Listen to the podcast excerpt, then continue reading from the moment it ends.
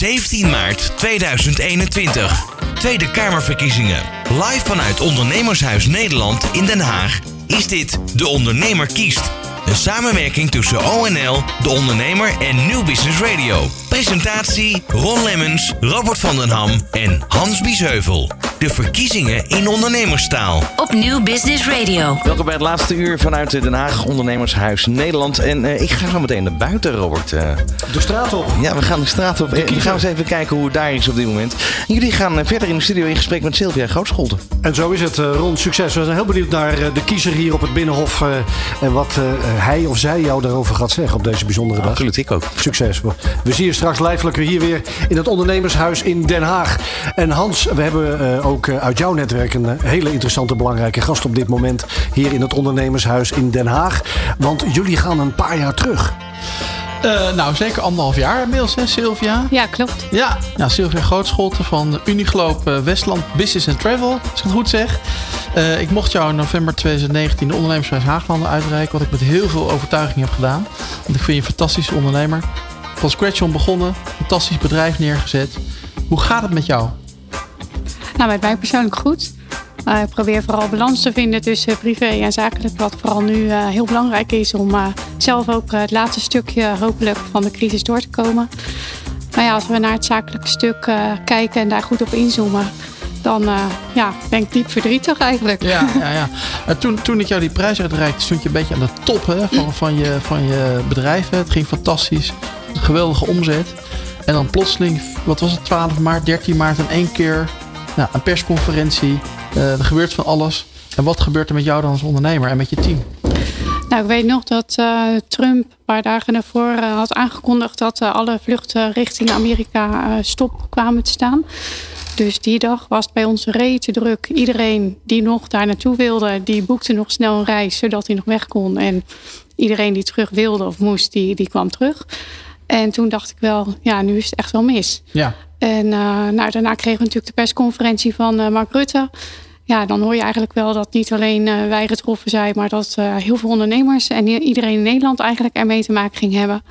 Ja, dan gaat het heel langzaam indalen. En ehm, ja, dan weet je eigenlijk nog niet wat je te wachten staat. ja. Dus Nou, doe je, doe je echt business travel? Er werkt vooral veel voor bedrijven. Hè? Ik, net weer een tikje anders dan al die consumenten, zeg maar, die met de vouchers en zo. Maar ja, je staat toch in één keer voor eigenlijk een hele nieuwe uitdaging. Nooit eerder gehad natuurlijk. Hè? We spraken van straks al Elske Doets, ook iemand uit de, de reiswereld. Die zei, nou, ik ben mijn bedrijf volledig opnieuw aan het uitvinden. Heb jij dat ook moeten doen? Nou, we hebben vooral eerst gaan kijken van ja, ja waar liggen mijn kansen voor, voor dit jaar. En ehm, ja, ik heb vooral gedacht, ik moet mezelf eh, de crisis uit investeren op een of andere manier. Ja, Maar ik wist nog niet direct hoe. ja, Uh, dus vooral door met andere ondernemers te praten en eh, dat eens te laten indalen, ben ik uiteindelijk eh, tot de conclusie gekomen dat ik wel door wilde met mijn bedrijf. Maar dat ik wel andere dingen bij moest gaan doen of nieuwe dingen bij moest gaan zoeken om ja, mijn hoofd boven water te houden. ja. Dus dat was de eerste stap. Ja, je hebt dan natuurlijk ook uiteindelijk weer te maken met volgende stappen die daar aan- achterna komen. Hè. Denk aan misschien een reorganisatie. Moet ik dat doen, wel of niet? ja. En heb je, heb je dat moeten doen, die reorganisatie? Nou, ik heb eigenlijk in, eh, in juni eh, geke- gekeken van ja, wat, wat, wat is het toekomstperspectief? Ja, Ja, toen wisten we ook nog niet dat de nauwregeling doorgetrokken zou gaan worden tot eh, juli van, van dit jaar. Ehm, ja, dan zie je natuurlijk ook wel wat dat je zou gaan kosten als je geen reorganisatie gaat doorvoeren. Dus ik heb eigenlijk eh, de mensen gewoon voorgesteld van ja, als we volgend jaar, dus 2021, 50% omzet zouden kunnen gaan doen, betekent het dat we niet met z'n allen door kunnen. ja, En zijn er mensen die eventueel ja, zeggen van nou als, dan is dit misschien wel voor mij nu het moment om eh, ja, die keuze in het leven te maken die ik eigenlijk altijd had willen doen.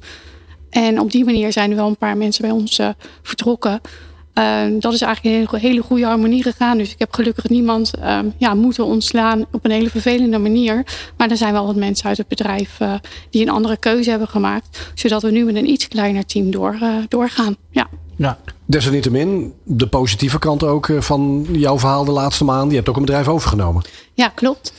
Ehm, ja, het biedt ook kansen. Hè. Er zijn, eh, als, ik, als je kijkt naar de reisbranche, zijn er natuurlijk ook ondernemers die op een gegeven moment bijvoorbeeld te klein zijn. Of eh, zeggen van ja, ik, ik zie eigenlijk de toekomst misschien wat minder in het reisgebeuren. Ja. En zo ben ik eigenlijk in gesprek ge- gekomen met een andere ondernemer die een zakelijke reistak had. En die zei van, joh, heb jij geen interesse om dat van mij over te nemen? Ja, dat is natuurlijk een beetje gek in deze tijd. Ja, want ja, want waarom durfde je dat nu? Met, met, met dat onduidelijke vooruitzicht, zeker in jouw branche? Nou ja, je moet gewoon zorgen dat je goede afspraken met elkaar maakt. Uh, geen, geen rare dingen doen nu. Hè. Het is geen overname geweest waarbij je een groot bedrag uh, overmaakt naar iemand. Maar het is gewoon een soort stafvol uh, instap geweest. Zodat ja, wel die klanten uiteindelijk mijn kant op komen. Dus ja, nu is het wat minder en straks is dat wat meer. En uh, ja, dat is eigenlijk gewoon heel, heel goed gegaan. In september, oktober hebben we ook nog tijd gehad om al die grote klanten van dat bedrijf samen met die andere ondernemer te bezoeken, omdat dat toen nog kon. Dus uh, ja, dat heeft eigenlijk wel gezorgd om dan maar in de luchtvaarttermen te blijven voor een hele zachte landing. Ja, ja. ja. desalniettemin een, een hele interessante stap in deze tijd. Ook, ook omdat we het sentiment rondom reizen zien veranderen. Wat Hans net al zei, ook, ook Elske Doets heeft een totaal andere visie op toerisme dan voor uh, de corona-ellende waar we nu in zitten. Dat geldt eigenlijk ook wel voor het zakelijk reisverkeer. Even heel vrij vertaald, uh, ik heb, we hebben nu Zoom.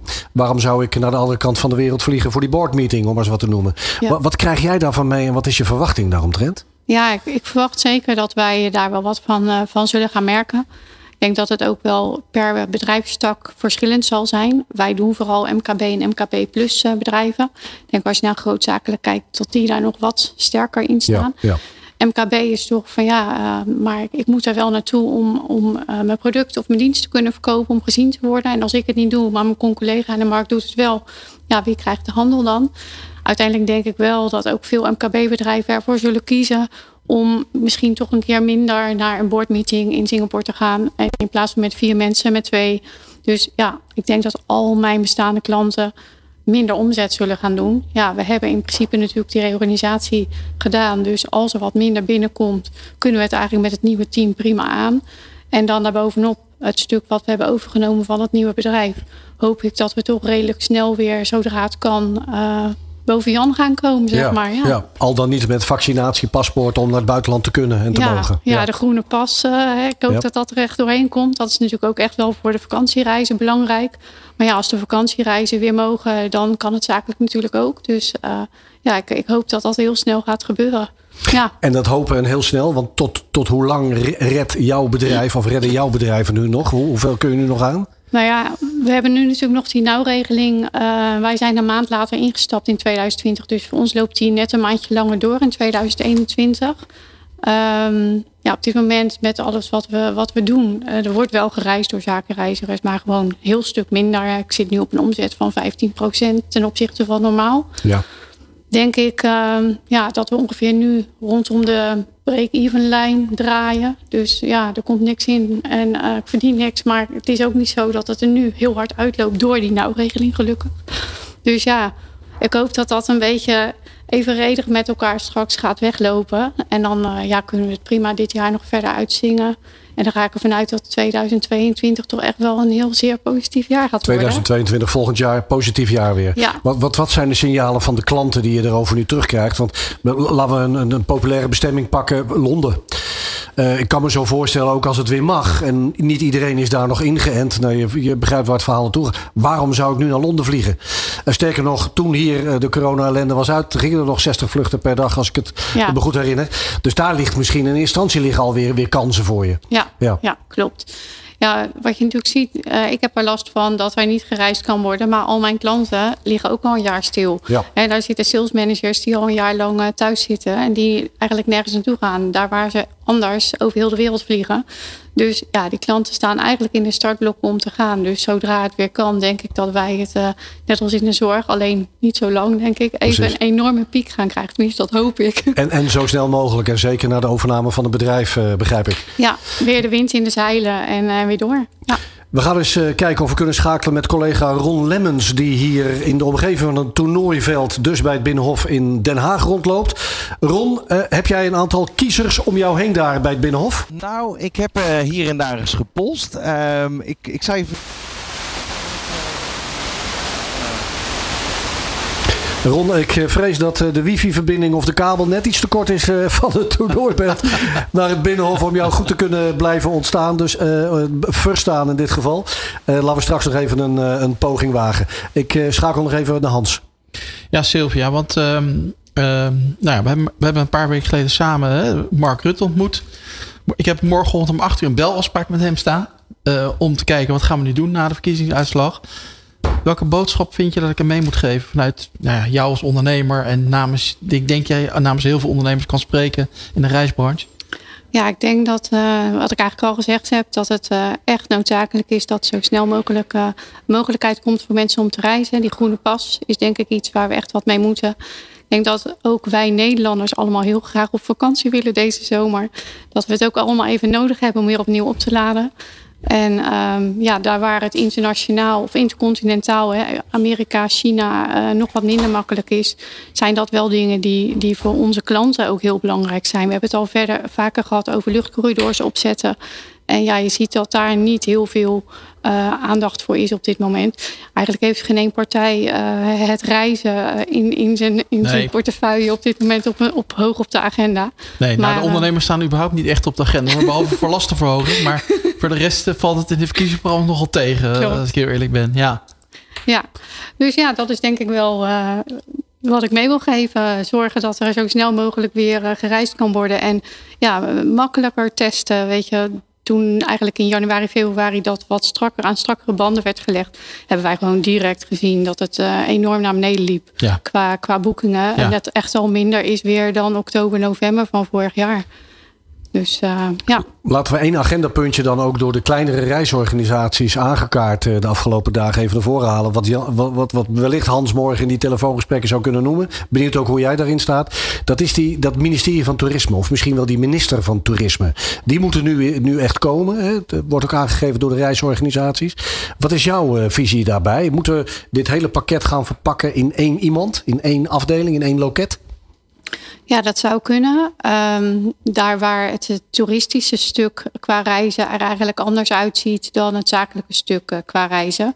Dus ik denk dat het heel belangrijk is dat daar ook een goed onderscheid in gemaakt wordt en goed naar gekeken wordt. Je ziet ook in de, in de media gewoon het afgelopen jaar dat er vooral voor het, het zakenreisstuk eigenlijk veel minder aandacht is dan, dan voor het vakantiereizenstuk, zeg maar. En ja, dat zit, wat Hans ook net zei, ook even wat anders in elkaar. Wij werken natuurlijk ook met vouchers richting onze klanten. Daar hebben wij natuurlijk net zo goed mee te maken gehad, maar dan meer van KLM en op een iets andere manier. Uh, je ziet dat vaak bedrijven wel wat makkelijker meebewegen dan dat uh, ja, de, de consument dat zeg maar doet. Hè. Een, een, bedrijf vindt het niet zo heel erg als zo'n voucher even wat langer blijft staan en die er nog even niks mee kan. Zeker als je een wat langere relatie hebt. Maar ja, ook wij komen op een gegeven moment op een, op een punt dat we zeggen van ja, tot hier en niet verder. Helder. Ja. Dankjewel voor je komst naar de studio. En zo vooral, vooral natuurlijk heel veel succes de komende periode op zoek naar die stip op de horizon. Letterlijk in dit geval. Dankjewel. Dankjewel. We gaan eens kijken of we kunnen schakelen met, uh, met Ron uh, bij het Binnenhof. Om te kijken of het nu wel lukt met die hele lange kabel. Zodat we kunnen kijken hoe de stemming letterlijk op dat Binnenhof is. Ron. Ja, hoor je me nu? We horen je. Nou, dat is fantastisch. Um, ik heb nieuws voor jullie. Uh, er brandt licht in het torentje. Er brandt licht in het torentje. Kijk eens. Dus uh, dat is één. En uh, voor de rest, ja, dit is best wel eigenlijk rustig over verkiezingsdag. En ik kan gewoon even proberen om te kijken of ik misschien mensen heel even een vraag mag stellen over de verkiezingen. Heeft u al gestemd vandaag? Ja, uh, ik heb hier gisteren al gestemd. Oh, dus wat dat betreft is het nu toekijken wat eruit komt? Ja, ja precies. Ja, coronaperiode. Wij maken een uitzending met name ook voor ondernemers. is een zware periode. Hoe is dat voor u?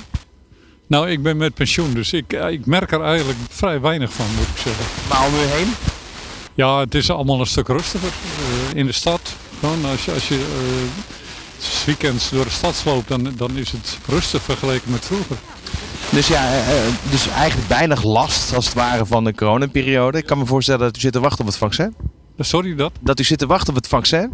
Ja, ja, dat, uh, dan, ik, ik, ben 70, dus ik ben hopelijk binnenkort aan de beurt. En, en heeft eigenlijk deze hele coronapandemie nog uh, het beeld op de politiek doen veranderen? Ondanks dat ja, je eigenlijk niet meer actief uh, in de samenleving meewerkt, zeg maar. Nou, het heeft eigenlijk mijn beeld niet doen veranderen, nee.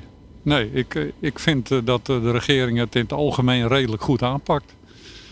Dus ja, misschien is mijn vertrouwen in de politiek eerder wat toegenomen dan afgenomen. Kijk, dat is ook wel weer een beeld uh, daar in de studio, toch? Dank u wel. Oké. Okay.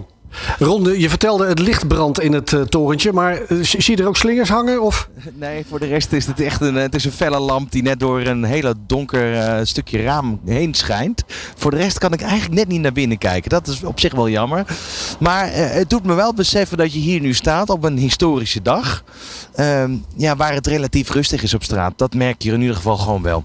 Ja, het stemmen is natuurlijk gespreid over, over meerdere dagen. Dat zal, dat zal er ook toe bijdragen. En bovendien roept iedereen, en zeker die meneer in dat torentje, blijf vooral thuis. Dat denk ik ook. Dat ervaar je, dat ervaar je aan de lijve. Dat, dat, is dan goed overgekomen, die boodschap. Zeker, Ron. We gaan straks nog even met je schakelen in en rondom het Binnenhof... om te kijken of we daar een aantal kiezers voor jouw microfoon zouden kunnen krijgen. Uh, onze volgende gast in de studio is de voorzitter van de Vereniging Zelfstandige Nederland, Christel van der Ven. Uh, ook voor Christel en haar organisatie natuurlijk hele belangrijke weken in aanloop naar deze verkiezingen. En vooral om zelfstandigen op de kaart te zetten. Letterlijk anno nu. Christel, uh, jouw agenda van de afgelopen weken stond daar natuurlijk in centraal. Klopt. Weet Politiek Den Haag nou inmiddels wat zelfstandigen zijn? Dat vraag ik me af. Want als ik inderdaad kijk naar eh, de verkiezingsdebatten, dan zie je dat zelfstandig ondernemerschap niet echt aan bod is gekomen. Dus uh, ik denk dat we echt nog wel heel wat te doen hebben. Daar hebben we het echt over die omschrijving zelfstandig. Hè? We hebben het er al eerder over gehad, ook in eerdere interviews uh, met jou. Maar toch moet je dat steeds weer op de kaart blijven zetten. Ja, dat moeten we steeds weer op de kaart blijven zetten. Ja, we zijn natuurlijk met VZN sinds Prinsjesdag bezig. Dus dat is uh, nu net iets meer dan een half jaar. En wij merken wel dat inderdaad de gesprekken met de Tweede Kamerleden goed lopen. Dat, uh, we hebben ook veel podcast met hen opgenomen. Um, dus zelfstandig ondernemerschap, de definitie van zelfstandigen, de positie van hen op de arbeidsmarkt, dat is absoluut iets waarover we goed in gesprek zijn. Maar als je kijkt naar de verkiezingscampagne, ja, dan zie ik toch dat het vaak gaat over herwaardering van het vaste contract. Hè. Gisteren ook nog in ja. het allerlaatste verkiezingsdebat. Ja. Het gaat ook over ondernemers, vaak ook over MKB-ondernemers, grote bedrijven. Dus uh, ik denk dat de zelfstandige en de zelfstandig ondernemer, ja, dat we die nog steeds gewoon uh, heel duidelijk die stem ook moeten laten klinken in politiek Haag. Ja, serieus genomen worden. Ook daar hebben we het natuurlijk over. Uh, wat ook al vandaag uh, een paar keer teruggekomen is in die categorie ook zijn bij politici die zeggen ja, we gaan naar maatwerk toe. We moeten naar maatwerk toe. En aan de andere kant is natuurlijk ook niet uit te leggen aan zelfstandigen. Die afschaffing van die partnertoes is niet doorgegaan omdat we eigenlijk nu al niet kunnen leveren. Omdat de uitvoerende instanties het nu al niet aankunnen. Laat staan dat we toe gaan naar maatwerk. Wat denk jij als je dat nu ook weer in deze uitzending hoort, Christel? Ik ja, wil eigenlijk twee dingen over zeggen. Uh, vorig jaar in maart, toen kon de partnertoets wel. Dus bij de TOZO 1-regeling was er wel een partnertoets. Dus ik begrijp het niet zo goed waarom het nu ineens niet meer kan. En ik begrijp ook van heel veel zelfstandige ondernemers dat zij dat ook niet begrijpen. Dat is één. En twee is, ja, het is heel belangrijk uh, vorig jaar geweest dat er snel steunpakketten werden opgetuigd. Hè. Dus ook hartstikke goed dat de politiek dat snel heeft gedaan. Ik begrijp ook dat er toen is gekozen om geen maatwerk toe te passen. Maar we zijn inmiddels een jaar verder. Ja. Ik hoorde Hans al eerder in de uitzending zeggen van uh, ik wil best bij RVO mee gaan helpen. Nou, ik wil ook wel graag bij RVO mee gaan helpen. Als daar handjes nodig zijn en denkkracht, uh, kom maar op. Ja, het is niet meer uit te leggen. Hè? Nee, het is niet meer uit te leggen. En er zijn echt zelfstandig ondernemers die het nu nog steeds ongelooflijk zwaar hebben. Omdat ze gewoon al ja, echt een jaar, ruim een jaar inmiddels zo langzamerhand, ja, gewoon geen inkomsten zelf kunnen genereren als gevolg van de coronamaatregelen. Als je kijkt naar de, de verdere agendapunten uh, die jij per morgen gaat oppakken in de wetenschap, uh, hoe dan uh, de stemmingen zijn geëindigd. Jouw telefoontjes, dus net als die van Hans morgen om 8 uur. Bij wijze van spreken alle lijsttrekkers. Wat is dan agendapunt 1.3? Ja, nou ja, kijk, wij, wij pleiten dus voor een uh, zelfstandige rechtspositie voor uh, zelfstandige ondernemers. Dus een eigen rechtspositie.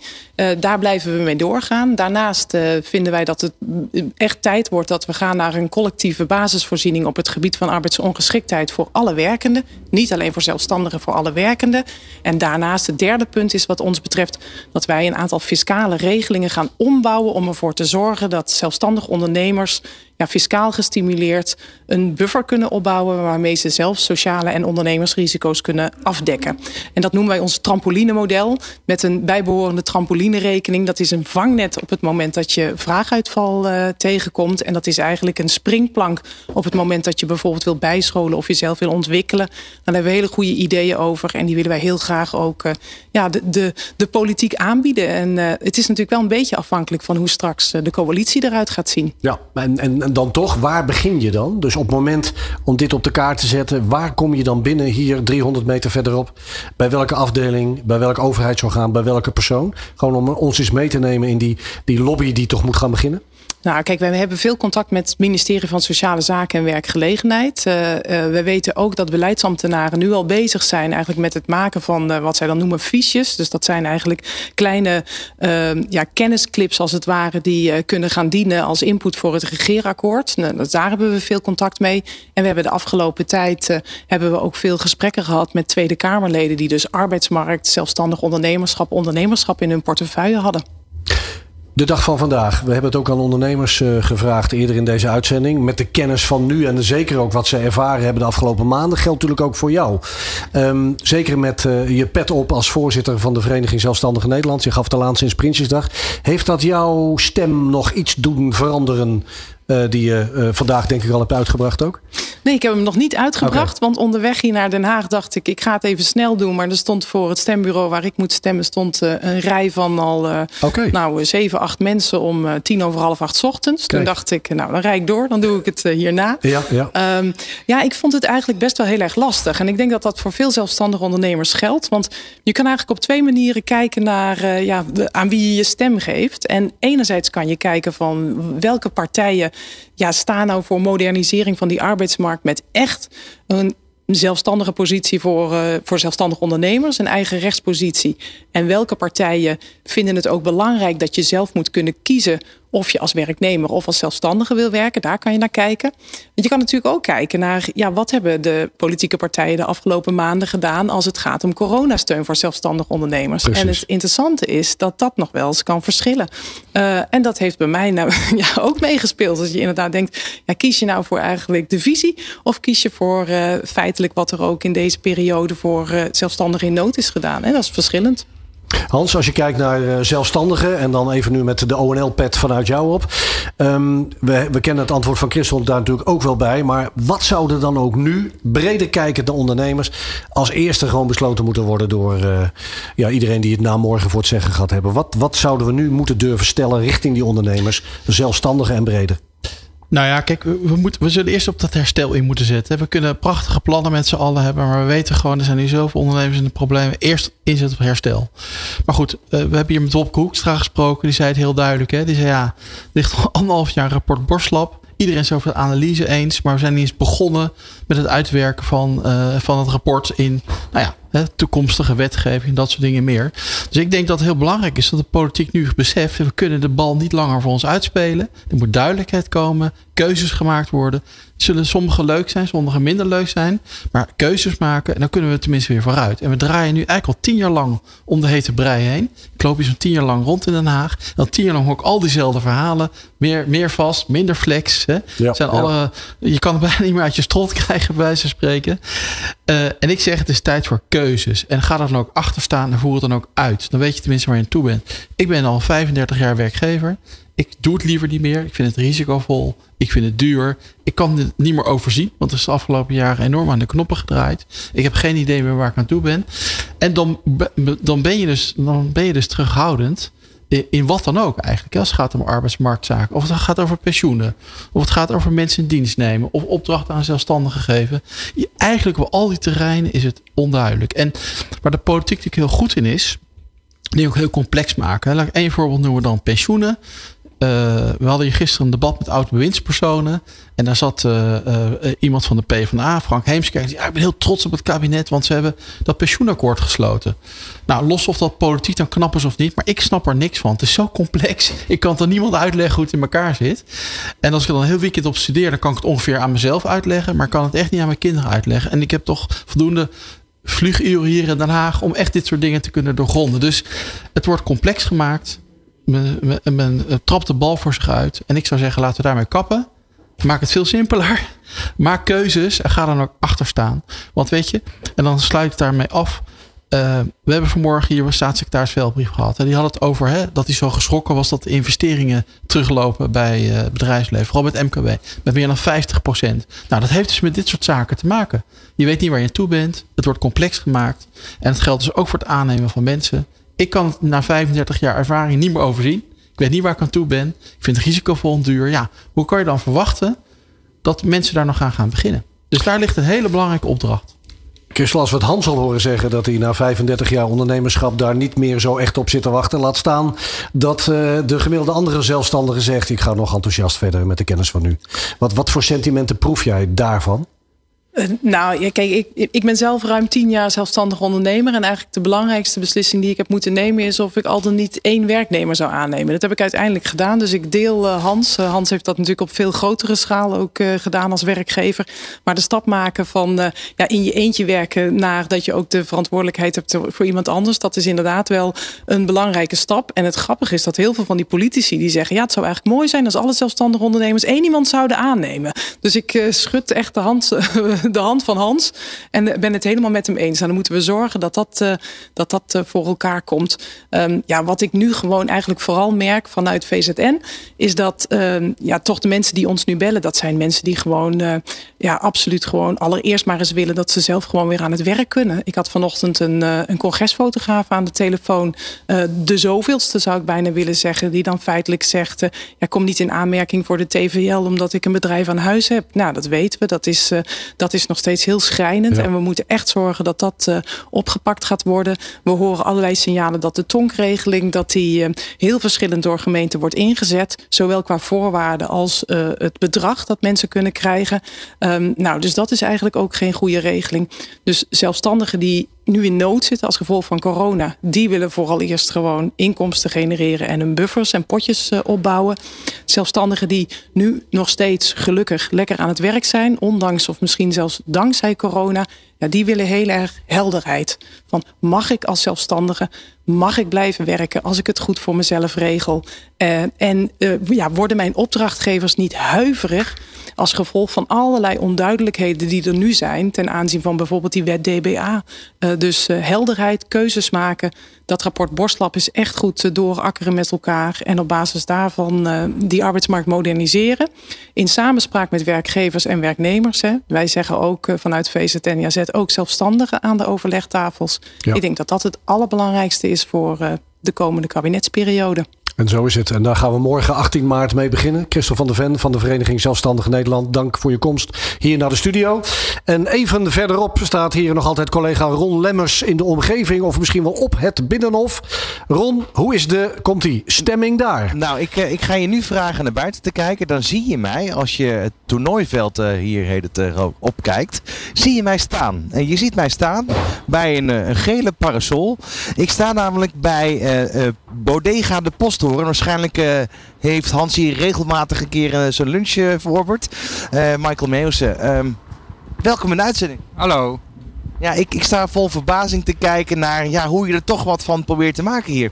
Ja, natuurlijk. we gaan gewoon door. Hè. Nou, handelen naar omstandigheden. Ja, het, hoe, hoe is het nu eigenlijk met de aanloop van mensen? Zijn er vaste klanten die vaak terugkomen ook? Uh, een aantal, maar dit is natuurlijk ook een, een, zaak waar de mensen komen voor de sfeer en de geschiedenis. Ja, en dat kan je in een to-go uh, moeilijk uh, brengen. Even heel kort de geschiedenis voor, voor de luisteraar die niet weet wat die geschiedenis is. nou ja, we zijn hier vanaf 46 op nummer 39a op het Lang Verhoud. Maar daarvoor waren we dus op het Smidsplein vanaf 1880. Dus de posthoorn, uh, ja, zoals Ruud Lubbers zegt, is een van de pijlers uh, van de Haagse politiek. Ja, en, en, dat is nu de plek waar, eigenlijk, ja, waar je snoep kan kopen bij de ingang en je kan afhalen. Uh, toch even terug naar vandaag de dag, de dag van de verkiezing. Heb je al gestemd? Ja, ik heb gestemd, zeker.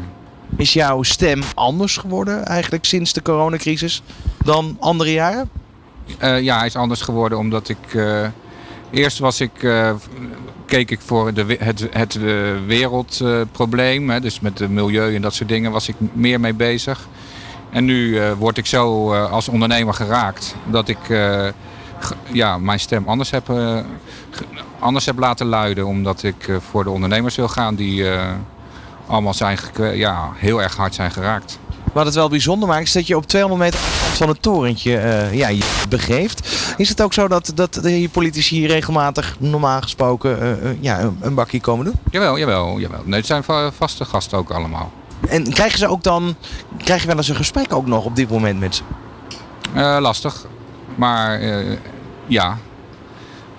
Sommigen wel? Sommigen wel en politiek correct. Ja, dus dat, dat is eigenlijk, zeg je, je loopt tegen de muur. Geen gesprek dus eigenlijk. Nee. Ja, nou ja, we hopen voor je dat eh, de situatie natuurlijk snel kantelt. Ja, dat hopen we allemaal. Ik denk eh, voor iedereen dat we, we zouden wel weer graag op het terras willen zitten. Of eh, gewoon weer eh, sociaal met elkaar kunnen zijn. Ja. Dit, is, dit is natuurlijk wa- wat nu eh, het een beetje saai maakt, het leven. Ja, de creativiteit is in ieder geval goed te zien. En dat is ook eh, onderdeel van het ondernemerschap. Hebben we eigenlijk al de hele dag gehoord vandaag, hè Robert? De ondernemer kiest. Op Nieuw Business Radio. Je luistert naar De Ondernemer kiest op Nieuw Business Radio. Een samenwerking tussen ONL, De Ondernemer en Nieuw Business Radio. En op dit moment aan de telefoon Arthur Wiefering van Bookstore. En mocht u zeggen, die naam die ken ik. Dan kan dat kloppen, want u komt uit Den Haag. Maar u heeft Arthur bij ons ook op eh, de website kunnen zien op deondernemer.nl. Waar hij in een video heel duidelijk commentaar gaf op het huidige coronabeleid van de regering. Arthur, welkom in de uitzending. Hoi, welkom. Ja, leuk. Arthur, op zo'n dag als vandaag, hoe is het sentiment nu bij jou? Nou, bij ons, eh, we hebben zo'n mooi dagje, want de zon schijnt en eh, er zijn best wel veel mensen op straat. Zijn aan het stemmen in de buurt, komen een kopje koffie halen. Dus we zijn eigenlijk wel eh, positief en het is fijn om ook jezelf je stem uit te brengen op een dag als vandaag. Je had het in de video ook heel erg over. eh, ik hoor dat iedereen maar zegt samen. Samen lossen we dit op. Samen zitten we erin. Samen eh, enzovoort enzovoort. Dat was heel duidelijk de emotie die, eh, die doorcijpelde in die, die video. Ehm, als we het over samen hebben en de dag van de verkiezingen. Is dat dan voor jou een match? Nou, wat ik zei, het begon heel goed en daarna niet meer. En als we in oktober te horen krijgen dat we twee weken dichtgaan en we zijn eh, zes maanden verder. Ja, dat is eh, bizar natuurlijk. En wat ik vooral merk, en eh, vrienden, vriendinnen die bezorgd zijn over hoe het met je zaak gaat. Men hebben gewoon een vertroebeld beeld eigenlijk op welke manier je gecompenseerd wordt en hoe we er met z'n allen in staan. Dus we hebben eigenlijk allemaal onze eigen bubbel hebben we. En we kiezen allemaal ergens voor. Maar het is niet eh, gelijkwaardig. En het idee, ehm, ja, dus daar gaat om stemmen, welke politieke partijen. Ja, ik, ik heb niet echt het idee dat daar momenteel eh, een politieke partij eh, echt voor ons strijdt. Nee, want wat heeft het met jouw stemgedrag gedaan uiteindelijk? Wat je de afgelopen, het afgelopen jaar hebt moeten meemaken? Ja, het klinkt heel gek, hè? want als ik dus naar het afgelopen jaar kijk, dan ben ik zo ongelooflijk onder de indruk van de schone lucht die wij gekregen hebben. Eh, ik ben verbaasd om te zien hoeveel mensen kwetsbaar zijn met hun gezondheid in, eh, in Nederland zelf. En als ik nu alle politiek ook hoor, ja, ik hoor niemand praten over de kwetsbaarheid van de, van de samenleving. En laten ze nou gewoon een keer doorpakken erop. Dus het, het gaat echt al lang niet meer om ons eigen cent, om ons eigen bedrijf eigenlijk. Dat is natuurlijk wel het grote, het grote plaatje. Dus ja, ja, ik, ik ben al.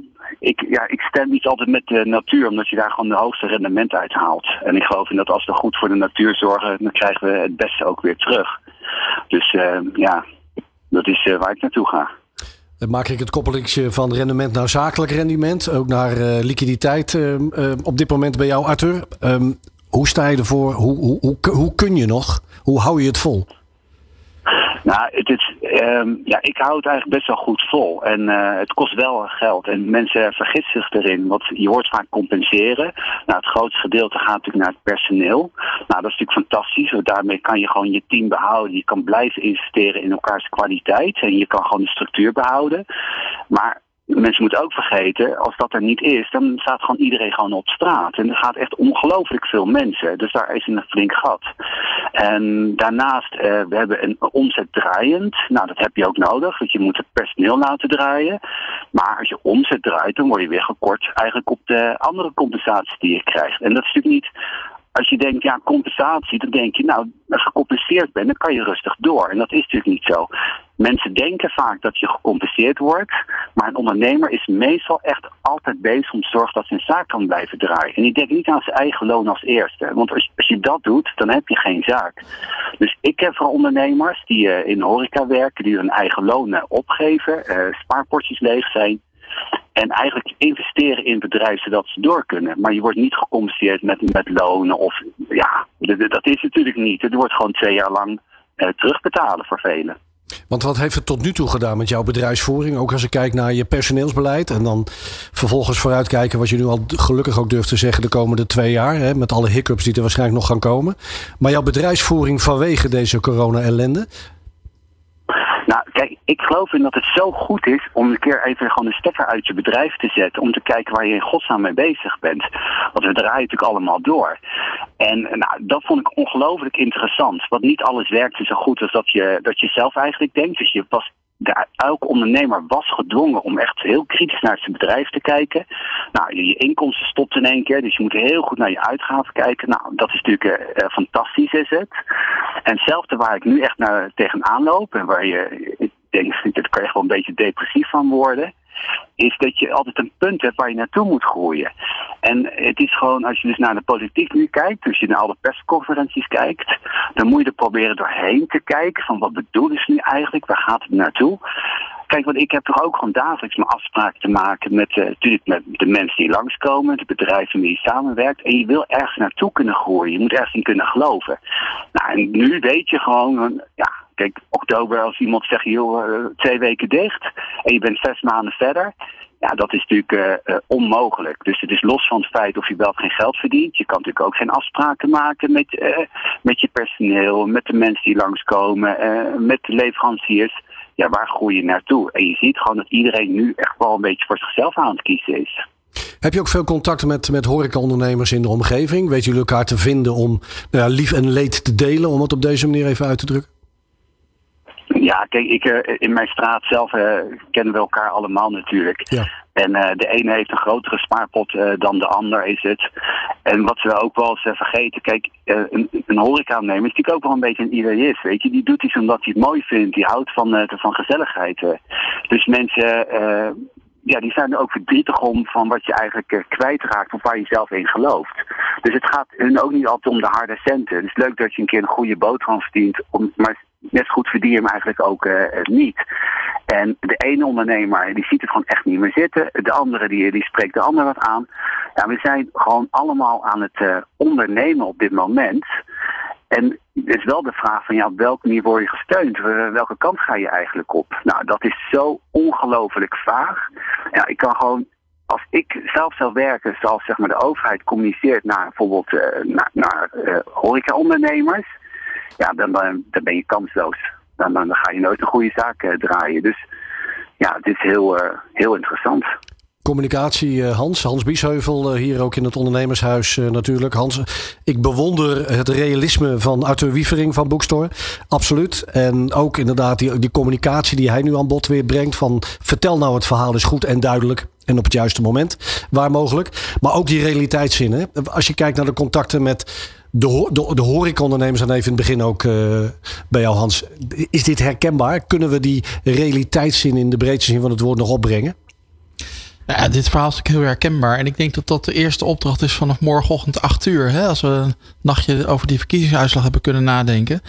Uh, dat de overheid daar begint. Hè, met een, een, een, heldere boodschap uit te dragen. Hoe gaan we nou de komende maanden verder? Want het is vaag. Ik kan het ook niet goed uitleggen op dit moment waar we staan. Dus het moet duidelijk zijn en helder zijn. Ook al zijn het lastige boodschappen. Maar je wil als ondernemer weten waar je toe bent. Hè, en het eerlijke verhaal inderdaad horen met alle uh, punten waar Mark Rutte ooit mee begonnen is. Met 50% van de kennis moet je 100% van de beslissingen nemen. Maar ja, dat geldt op dit moment voor die ondernemers ook. Precies. En die zitten al een jaar lang uh, nou ja, te kijken van waar, waar eindigt het zo meteen. Ik vind die verdienen nu gewoon veel meer duidelijkheid en steun. Niet alleen in geld, niet alleen in regelingen, maar ook helpt die ondernemer met een dienstbare overheid om er doorheen te komen. Toch even terug naar jou, Arthur, ook over, ook over realisme en realiteitszin uh, gesproken. Uh, in hoeverre zit jij ook in die spagaat, en dat kwam vandaag eerder in de uitzending ook wel te sprake, tussen die, ja, die, die cijfers die maar blijven stijgen, de besmettingen toch weer de laatste dagen, en natuurlijk ook die wens om zo snel mogelijk open te gaan. Wat doet dat met jou, gewoon als mens ook? Ja, er, komt altijd een gevaarlijk spelletje, omdat we natuurlijk dan over de corona gaan spreken. En op het moment heeft niemand in de wereld weet eigenlijk wat de corona inhoudt. Um, als de cijfers zullen dus zien, hè, en daar is de ondernemer goed in, dan moeten we wel echt goede cijfers krijgen. Op dit moment worden de cijfers van kinderen meegenomen die nergens last van eigenlijk hebben. Maar dan krijg je altijd weer dat coronaspelletje. Kijk, mijn verhaal is eigenlijk heel simpel. We hebben alles gedaan wat we moesten doen vanuit de overheid. We hebben nul besmettingen eigenlijk gehad. Waarschijnlijk zijn er een paar geweest. Ik geloof het. Maar wat ik ook geloof, dat die corona niet weg is. Die is dit jaar niet weg, die is volgend jaar is die niet weg.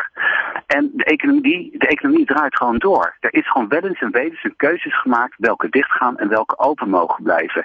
En het is ook keihard natuurlijk ook voor de horeca zelf.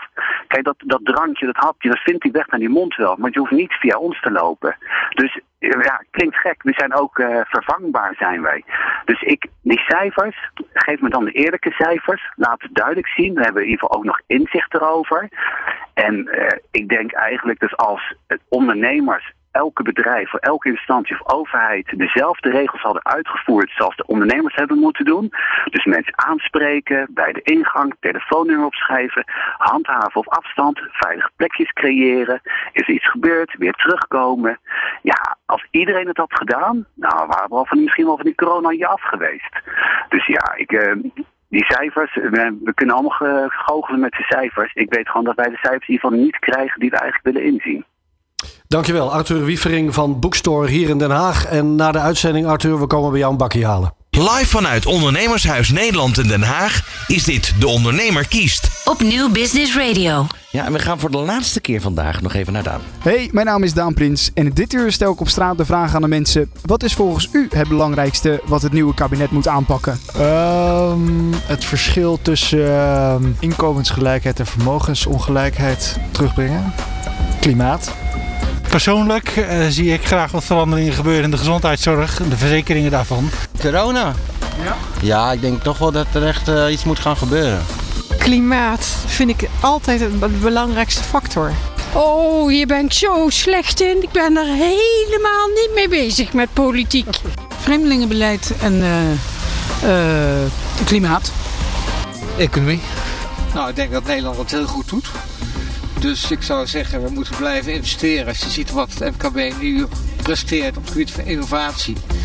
In combinatie met economie, ecologie, duurzaamheid. Nou, dat moet uh, ernstig gestimuleerd worden. Economisch herstel gewoon hier voor de middenstand en het wonen.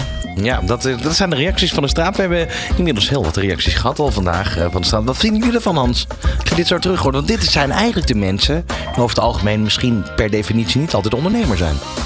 Nee, nou, je hoort een beetje terug dat er met, mensen met een baan zijn, hè, met een goed salaris. Ja, uh, maar ja, we hebben natuurlijk vandaag ook weer met een hele grote groep ondernemers gesproken. Trouwens, heel inspirerend hoor. Al die energie te voelen hier in het ondernemershuis. Uh, ook van jullie team. Maar je ziet natuurlijk toch dat voor heel veel ondernemers dat perspectief er echt totaal nog niet is op dit moment. En heel erg zoekende zijn van ja, waar sta ik nou eigenlijk? Waar kan ik op rekenen?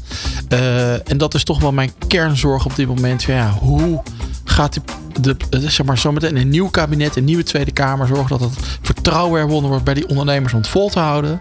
Dat de uitvoering van al die regelingen dat die veel beter gaat lopen. Sneller, beter, accurater. En zorgt dat iedereen die tot nu toe buiten de boot gevallen is, um, ja, alsnog een oplossing komt en heel snel. Ja, en dan moeten we dus werken aan het herstel. En dat herstel, dat gaat veel langer duren dan iedereen nu denkt. De politiek wil graag geld uitgeven en belastingen verhogen. Ik zeg, eerst de komende jaren inzet op het herstel. De weg uit de coronacrisis is via het ondernemerschap. Die zijn innovatief. Die kunnen bouwen. Die kunnen uh, de economie duurzaam maken. Maar dan moeten ze eerst herstellen. Geld verdienen, reserves opbouwen en dan kunnen we gaan investeren. En dat kan alleen in de bedrijven gebeuren. Dus daar, wat mij betreft, alle focus op het herstel van het bedrijfsleven. Ja, en jij zei het eigenlijk net al, al meerdere keren in de gesprekken. Morgen ga je bellen met de lijsttrekkers. Zeker. Nou, doe ik dat normaal gesproken uh, wekelijks. Hè. Ik bel veel met de mensen hier in Den Haag. Uh, daarvoor ging ik vaak kopjes koffie drinken. Nu bellen we dan. Maar ik heb met de meesten afgesproken. Ma- donderdagochtend 8 uur beginnen we gewoon keihard te knallen. Wat mij betreft ligt er binnen twee, drie weken een plan. In geval het herstel. Niet alleen een herstelplan van de economie, maar ook hoe gaan we dat vertrouwen herstellen bij de ondernemers. Dat moet eerst. Dan zou ik zeggen, snel klap erop in de Tweede Kamer. En daarna mogen de politie van mij maanden gaan kletsen. Ja, liever niet, hè, maar als het nodig is, over de, over de lange termijn dingen. Maar zorg eerst dat die ondernemers zekerheid hebben. En ga daarna kijken voor die lange termijn punten voor de regeerakkoord. Ja, want dat horen we eigenlijk de hele tijd door. Uh, de communicatie, communicatie, communicatie, perspectief. Dat is eigenlijk ja. Ja, in, in, een korte samenvatting een beetje wat we vandaag teruggehoord hebben van die ondernemers. Ja. Maar eigenlijk zeg je ook, er is nog helemaal geen plan. Nee, nee, nee, dat klopt. En dat is ook, daar ben ik ook vanochtend mee begonnen. Hè. Dat, dat, dat die discussie heeft in de hele verkiezingscampagne eigenlijk ontbroken. Hè. Uh, de economie, de, het herstelplan. Het is af en toe genoemd, maar echt concreet is nooit geworden. Ik zou zeggen, laten we er morgen 8 uur mee beginnen. Zo concreet mogelijk worden, zo snel mogelijk. Want dat vertrouwen moet terug Ja. Robert, wij zijn eh, in, in maart begonnen met eh, extra updates tijdens eh, de, ja. de, de, corona, de start van de coronapandemie. Ondernemersverhalen werden met name opgehaald. jullie blijven daarmee doorgaan, maar jullie zijn inmiddels ook echt wel een aanspreekpunt geworden voor die ondernemers. Ja, in de coronacrisis hebben ze zich meer dan ooit, hebben ze ons meer dan ooit weten te vinden. niet alleen via mail overigens, maar ook echt via telefoon en via app. We worden steeds vaker direct benaderd. Dat geldt hier natuurlijk ook voor ONL en voor de andere brancheorganisaties. Want gelukkig willen ondernemers hun verhaal vertellen. En dat doen ze niet alleen voor zichzelf, maar ook om anderen daar mee te helpen. Om anderen daar wellicht voordeel uit te halen. Maar ook om dat verhaal eindelijk eens ook eens een keer goed in Den Haag te laten landen. En dat proefden we vandaag ook wel, vond ik, in onze uitzending. Het woord vertrouwen. En zo hadden we nog veel meer van die, van die trefwoorden. Maar je kunt wel beginnen over maatwerk. Maar als ik nu al niet uitgelegd thuis krijg. Dat omdat die uitvoeringsinstantie niet aan kan, die partnertoets niet wordt afgeschaft, dat is geen verhaal. Dus dan kun je nu wel weer beginnen over maatwerk, nou, enzovoort. Dus dat sentiment, dat, eh, dat proeven wij ook in onze verhalen. Dus wat wij blijven doen, is al die verhalen doorpassen naar Hans, doorpassen naar Den Haag. En duidelijk laten maken, beste mensen in de politiek, ook die van 18 maart en vier jaar daarna, weet wat er speelt. Weet wat er aan de hand is en dat er geen tijd meer is. Het moet nu gebeuren en herstel dat vertrouwen. Oké, mag ik jullie eh, bedanken voor de samenwerking vandaag? Was een mooie dag, Ron. Dankjewel, ja, zo is het. En eh, we, gaan, eh, we zijn nog niet helemaal klaar. Want we gaan zo meteen nog, en daar weet jij van alles van, naar Bakkie Media. In dit geval Bakkie Binnenhof. Speciale editie van, uh, ja zeker, van Thijs van Dijk en Daniel Kok. de derde editie gericht op de verkiezingen. De eerste ging over de linker en de andere over de rechterkant van de politiek. Nu gaat hij dwars door het midden. Een mooi slot van een mooie uitzending, Ron. En dan denk ik dat wij elkaar over vier jaar weer zien. Zo is het. Live vanuit Ondernemershuis Nederland in Den Haag is dit De Ondernemer kiest. Op Nieuw Business Radio.